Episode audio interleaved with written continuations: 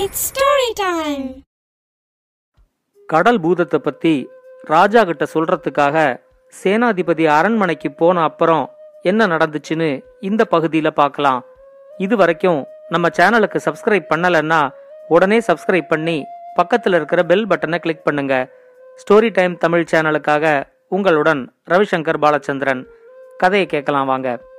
தளபதி வீரசிம்மன் சொன்னதை ராஜா கிட்ட சேனாதிபதி சொன்னதும் அவரால் அதை நம்பவே முடியல. கடல் பூதமா? பேரே பயங்கரமா இருக்கு. அந்த ராட்சச மிருகமா இவ்வளவு நாச வேலையும் செய்யுது? அந்த மாதிரி மிருகமெல்லாம் பல லட்சம் வருஷத்துக்கு முன்னாடி உயிரோட இருந்து அதுக்கப்புறமா மொத்தமா அழிஞ்சு போயிட்டதா? புத்தகத்துல எல்லாம் படிச்சிருக்கோமே. இப்போ அத மாதிரி ஒரு மிருகம் உயிரோட வர்றதுக்கான வாய்ப்பே இல்லையே. தளபதி வீரசிம்மனும் அந்த மிருகத்தை நேரா அவரோட கண்ணால பார்க்கல. யாரோ சில வீரர்கள் பார்த்ததா சொல்றத அவரு வந்து உங்ககிட்ட சொல்லியிருக்கிறாரு. அது நம்பக்கூடியதா இல்ல அப்படின்னு ராஜா சொன்னாரு. உடனே சேனாதிபதி சொன்னாரு நீங்க சொல்ற மாதிரியே வீரசிம்மன் அந்த கடல் பூதத்தை நேர பார்க்கலதான். ஆனா தரைமட்டமா கடந்த கிராமங்கள் எல்லாத்தையும் வீரசிம்மன் பார்த்திருக்கிறாரு. அந்த கிராமங்கள்ல இருக்கிற வீடுகள் எல்லாம் இடிஞ்சு தரமட்டமா கிடக்கிறத பார்க்கும்போது இத மாதிரி ஏதோ ஒரு ராட்சச மிருகம் இருக்கு அப்படிங்கறத நம்பத்தான் வேண்டியிருக்கு. அதனால நானே கடற்கரைக்கு நேர போய் அந்த மிருகத்தை பார்க்கலான்னு தீர்மானிச்சிருக்கேன் அப்படின்னு சேனாதிபதி சொன்னாரு. உடனே ராஜாவும் ஆமா நீங்க சொல்றது சரிதான். மத்தவங்க சொல்றத கேட்காம நீங்களே நேரடியா போய் ஒரு தடவை பார்த்துட்டு வாங்க. அப்பதான் அடுத்த கட்ட நடவடிக்கை என்ன எடுக்கலாங்கிறத நம்மளால முடிவு செய்ய முடியும் அப்படின்னு சொன்னாரு. அன்னைக்கு ராத்திரி கடற்கரையில தங்கறதா சேனாதிபதி முடிவெடுத்துட்டு அகதிகள் முகாம பார்வையிடுறதுக்காக அரண்மனையோட அகதிகள் முகாம் பகுதிக்கு வந்து சேர்ந்தாரு. அவர் அங்க போனப்போ பெண்களும் குழந்தைகளும் உக்காந்து சாப்பிட்டுக்கிட்டு இருந்தாங்க. அவரை பார்த்த உடனே இளவரசி சொன்னாங்க இங்க இருக்கிற பெண்களுக்கும் குழந்தைகளுக்கும் நாங்க உணவு உடை மருத்துவ வசதி எல்லாமே செஞ்சு கொடுத்துருக்குறோம். ஆனாலும் இங்க இருக்கிற குழந்தைகள் எல்லாம் அவங்க அப்பாவை பார்க்கணும் அப்படின்னு ரொம்ப ஏங்குறாங்க. பெண்களும் அவங்க கணவன் எப்படி இருக்காரு அப்படிங்கறது தெரியாம கொஞ்சம் தவிப்போட தான் இருக்காங்க. அதனால இப்படி குடும்பத்தை பிரிச்சு வைக்காம அவங்க வந்து சந்திக்கிற மாதிரியான ஏற்பாடுகளை செய்ய முடியுமா அப்படின்னு கேட்டாங்க.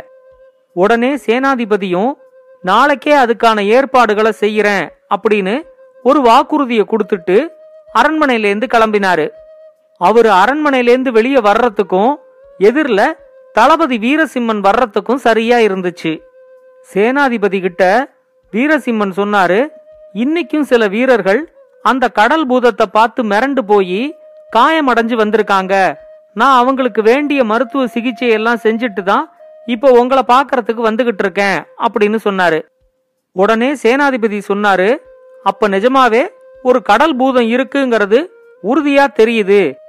அதை எதிர்த்து போராட இன்னும் சில பேரோட உதவிய நாம எடுத்துக்கிற மாதிரி ஆகலாம். ஆனா அதுக்கு முன்னாடி அந்த கடல் பூதத்தை பத்தின எல்லா தகவல்களும் நமக்கு தெரியணும். நான் இன்னைக்கு நாட்டோட தென்பகுதியில இருக்கிற கடற்கரைக்கு போய் அந்த கடல் பூதத்தை நேர பார்க்கலான்னு முடிவு பண்ணிருக்கேன். நீயும் என்னோட வா அப்படின்னு சொன்னாரு. உடனே வீரசிம்மன் அப்படின்னா நாம இன்னைக்கே ஒரு படைய திரட்டிக்கிட்டு போய் கடல் பூதத்து மேல தாக்குதல் நடத்தலாம் அப்படின்னு சொன்னாரு. உடனே சேனாதிபதி படையெல்லாம் திரட்டிக்கிட்டு போக வேண்டாம்.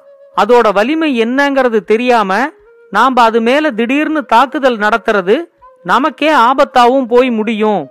அதனால நல்ல திறமையா இருக்கிற மாதிரி மூணே மூணு வீரர்களை மட்டும் நம்ம கூட கூட்டிக்கிட்டு நாம கடற்கரைக்கு போவோம். இப்போதைக்கு இந்த விஷயம் வேற யாருக்கும் தெரிய வேண்டாம் அப்படின்னு சொன்னாரு. அன்னிக்கு சாயந்தரமே சேனாதிபதியும் தளபதியும் மூணு வீரர்களோட நாட்டோட தென்பகுதி கடற்கரைக்கு வந்து சேர்ந்தாங்க. அவங்க கடந்து வந்த கிராமங்கள் எல்லாம் தரமட்டமா இடிஞ்சு கிடந்தது. எங்கேயுமே மக்கள் நடமாட்டம் இல்லாம ஊரே வெறிச்சோடி கடந்துச்சு. கடற்கரையில அங்கங்க காவல் வீரர்கள் மட்டும் காவல் பணியில ஈடுபட்டுகிட்டு இருந்தாங்க. அவங்க கடற்கரைக்கு வந்ததும் கடற்கரையோட மணற் பரப்புல ஏதாவது காலடி தடம் தெரியுதா அப்படின்னு பார்த்துக்கிட்டே வந்தாங்க. கடற்கரையோட மணற்பரப்புல யாரோ எதையோ பெருசா உன்னை இழுத்துக்கிட்டு போன மாதிரி பட்டையா ஒரு கோடு தெரிஞ்சிச்சு. அந்த கோடும் கடற்பகுதியிலேந்து ஆரம்பிச்சு வடக்கு நோக்கி போனதால இவங்க எல்லாரும் அந்த கோடு போன வழியிலேயே போய்கிட்டு இருந்தாங்க ரொம்ப தூரம் போனதுக்கு அப்புறமா ஒரு இடத்துல அஞ்சாறு காலடி சுவடுகள் இருக்கிறத தளபதி கவனிச்சிட்டு சேனாதிபதி கிட்ட காமிச்சாரு. ஒவ்வொரு காலடி சுவடும் பதினஞ்சு அடிக்கு மேல நீளமா இருந்ததால கடல் பூதம் எவ்வளவு பெருசா இருக்கும் அப்படிங்கறத இவங்களால ஓரளவுக்கு ஊகிக்க முடிஞ்சிச்சு.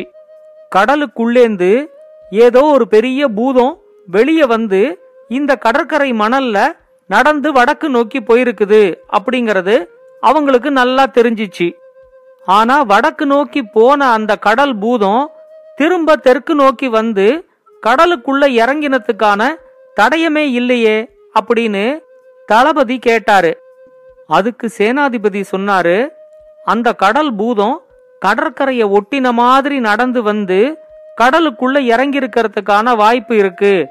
அப்படி இருந்துச்சுன்னா கடல் அலைகள் அடிக்கும்போது அதோட காலடி தடத்தை அழிச்சு விட்டுருக்கும் அப்படின்னு சொன்னாரு. கொஞ்சம் கொஞ்சமா இருட்ட ஆரம்பிச்சதும் இனிமே கடற்கரை பகுதியில தங்க வேண்டாம். கொஞ்சம் தள்ளியே நாம இருப்போம் அப்படின்னு அவங்க எல்லாரும் கடற்கரை பகுதியை விட்டு கொஞ்சம் தள்ளி வந்து கடலை பார்த்துக்கிட்டு இருந்தாங்க. பாதி ராத்திரிக்கு மேல கடலுக்குள்ள ஏதோ கருப்பா ஒரு உருவம் அசையறது இவங்க எல்லார் கண்ணுக்கும் தெரிஞ்சிச்சு. அவங்க பார்த்துக்கிட்டு இருக்கும்போதே கடலுக்குள்ளேந்து அந்த கடல் பூதம் வெளியே வந்துச்சு. அந்த பூதம் பார்க்கறதுக்கு நாலு தென்னை மரங்களை ஒன்று மேல ஒன்று அடுக்கி வச்ச மாதிரி அவ்வளோ உயரமா இருந்துச்சு. நல்ல இருட்டா வேற இருந்ததால அந்த கடல் பூதத்தோட முகம் எங்க இருக்கு அப்படிங்கறத கூட இவங்களால பார்க்க முடியல. ஆனா அது கிட்ட நெருங்கி வர வர அதோட உருவம் எவ்வளவு பெருசா இருக்குங்கிறத இவங்க எல்லாராலையும் நல்லா பார்க்க முடிஞ்சிச்சு. அந்த கடல் பூதத்தை பார்த்து தளபதியும் சேனாதிபதியும் ரொம்ப பயந்து போயிட்டாங்க. அது இவங்களெல்லாம் பார்க்காம கடலுக்குள்ளேந்து வெளியே வந்து வடக்கு திசையில நடந்து போய் மறைஞ்சிருச்சு. நாலு மணி நேரத்துக்கு அப்புறம் சூரியன் உதிக்கிறதுக்கு கொஞ்ச நேரம் முன்னாடி மறுபடி வடக்கு திசையிலேந்து அந்த கடல் பூதம் வந்து கடலுக்குள்ள இறங்கி மறைஞ்சே போயிடுச்சு. வீரசிம்மன் சேனாதிபதி கிட்ட சொன்னாரு இந்த கடல் பூதத்தை பார்த்ததுக்கு அப்புறமா நம்ம மொத்த படைகளையும் திரட்டிக்கிட்டு வந்து இந்த கடல் பூதத்தோட சண்டை போட்டா கூட நம்மளால ஜெயிக்க முடியும் அப்படிங்கிற நம்பிக்கையே எனக்கு இல்ல அப்படின்னு சொன்னாரு. சேனாதிபதியும் ஆமா நீங்க சொல்றது சரிதான். அனாவசியமா நம்மளோட படை வீரர்களை தான் நாம இழக்கிற மாதிரி ஆயிடும். அதனால இந்த கடல் பூதத்தை எதிர்க்காம இது நம்ம நாட்டுக்குள்ள வராம வேற எங்கேயாவது இது அனுப்புற மாதிரி ஏதாவது செய்ய முடியுமா அப்படிங்கறத தான் நாம இனிமே யோசிக்கணும் அப்படின்னு சொன்னாரு. வீரசிம்மனும் கடல் பூதத்தை அழிக்கணும் அப்படின்னு நினைக்கிறத விட நம்ம நாட்டை இப்போதைக்கு அதுகிட்டேந்து பாதுகாத்துக்கிட்டாலே போதும் அப்படிங்கிற முடிவுக்கு வந்திருந்தாரு. முதல் நாள் கடற்கரையில காவலுக்கு இருந்த வீரர்கள் யாரையுமே இப்ப அங்க காணும்.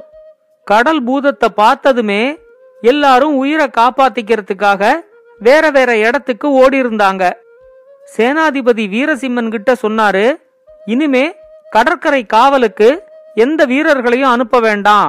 அதனால எந்த பயனும் இல்ல. அந்த பூதமும் நம்ம வீரர்கள் யாரையுமே தாக்கல. கடலுக்குள்ளேந்து வெளியே வந்து அது வடக்கு நோக்கி போகுது. ஆனா நம்ம வீரர்கள் தான் அதை பார்த்து ரொம்ப பயந்து போய் அங்கேயும் இங்கேயும் ஓடுறாங்க அப்படின்னு சொன்னாரு. வீரசிம்மனும் சேனாதிபதியும் திரும்பவும் தலைநகரத்துக்கு வந்து ராஜாவை பார்க்கறதுக்காக அரண்மனைக்கு வந்தாங்க. ராஜகுருவோட பேசிக்கிட்டு இருந்த ராஜா இவங்கள பார்த்ததும் சேனாதிபதி கிட்ட அந்த கடல் பூதத்தை நீங்க நேர்ல பாத்தீங்களா அப்படின்னு கேட்டாரு.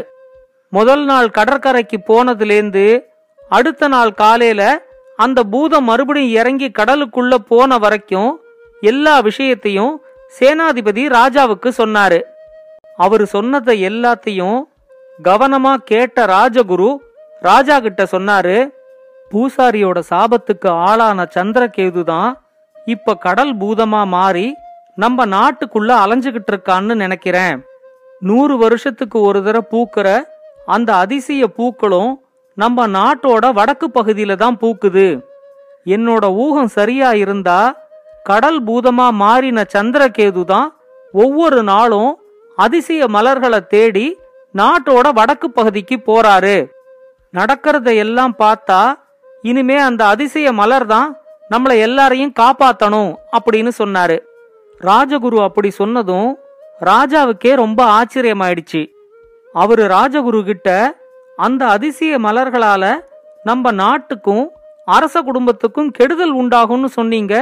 இப்ப என்னன்னா அந்த மலர்கள் தான் நம்மளை காப்பாத்தணும் அப்படின்னு சொல்றீங்களே அப்படின்னு கேட்டாரு. உடனே ராஜகுரு சொன்னாரு சாபத்தால பாதிக்கப்பட்ட சந்திரகேது நாட்டுல இருக்கிறதுக்கு இடம் இல்லாம தான் கடலுக்குள்ள போயிட்டான். இப்போ நூறு வருஷம் கழிச்சு மறுபடியும் அந்த அதிசய மலர்கள் பூத்திருக்கிறதுனால அதனால கவரப்பட்டு தான் கடலை விட்டு வெளியே வந்து நம்ம நாட்டோட வடக்கு பகுதிக்கு போறான் அந்த பூக்களை மொத்தமா பறிச்சுக்கிட்டு வந்து கடலுக்குள்ள போட்டுட்டா அந்த கடல் பூதத்துக்கிட்டேந்து நாம தப்பிக்க முடியும் அப்படின்னு சொன்னாரு. ராஜகுரு அப்படி சொன்னதும் ராஜாவுக்கு சிங்காய் மலைப்பகுதியில இருந்த உத்தமனோட ஞாபகம்தான் வந்துச்சு. இந்த வேலைய உத்தமன் கிட்ட கொடுத்தா அவன் சரியா முடிப்பான் அப்படிங்கிற நம்பிக்கை ராஜாவுக்கு வந்துச்சு. உடனே அவரு ராஜகுரு கிட்ட நான் நம்ம நாட்டோட வடகிழக்கு பகுதிக்கு போகலான்னு இருக்கேன். என் கூட இளவரசியும் தளபதி வீரசிம்மனும் மட்டும் வந்தா போதும். நீங்களும் சேனாதிபதியும் இங்கேயே இருந்து நாட்டை பாத்துக்கங்க அப்படின்னு சொன்னாரு. உடனே ராஜகுரு அவர்கிட்ட நீங்க உங்க மனசுல என்ன நினைக்கிறீங்கிறத என்னால புரிஞ்சுக்க முடியுது. இந்த பணியை செய்யறதுக்கு உத்தமனை நீங்க தேர்ந்தெடுத்திருக்கீங்க அப்படின்னு நினைக்கிறேன். உத்தமன் இந்த பணியை செய்யறதுக்கு சரியான ஆள் தான் எல்லாம் நல்லபடியா நடக்கும் அப்படிங்கிற நம்பிக்கையோட நீங்க வடகிழக்கு பகுதிக்கு உங்க பயணத்தை தொடங்குங்க அப்படின்னு சொன்னாரு. இந்த கதையோட தொடர்ச்சிய அடுத்த பகுதியில கேட்கலாம். ஒவ்வொரு பகுதி முடிவிலையும் முந்தைய பகுதி மற்றும் அடுத்த பகுதிக்கான லிங்க் இருக்கும். கிளிக் பண்ணி தொடர்ந்து கேளுங்க. மறக்காம உங்க கருத்துக்களை பின்னூட்டத்துல கமெண்ட்ஸா பதிவு பண்ணுங்க. இது மாதிரி இன்னும் பல நல்ல கதைகளை கேட்க ஸ்டோரி டைம் தமிழ் சேனலோட தொடர்புல இருங்க. நன்றி வணக்கம். இந்த கதை உங்களுக்கு பிடிச்சிருந்தா லைக் பண்ணுங்க கமெண்ட் பண்ணுங்க ஷேர் பண்ணுங்க. மறக்காம ஸ்டோரி டைம் தமிழ் சேனலை சப்ஸ்கிரைப் பண்ணுங்க. அப்படியே பக்கத்துல இருக்க அந்த பெல் ஐகானை கிளிக் பண்ணுங்க.